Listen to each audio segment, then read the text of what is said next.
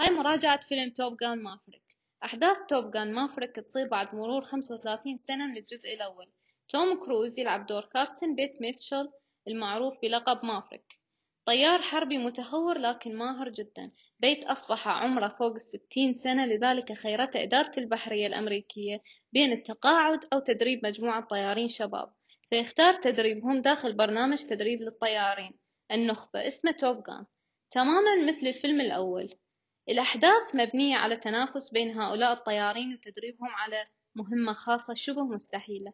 وإحنا في عصر المؤثرات البصرية أصر توم كروز على استخدام طائرات حربية حقيقية والأهم خلى الممثلين داخل هاي الطيارات بعد تدريبهم لمدة ثلاثة أشهر.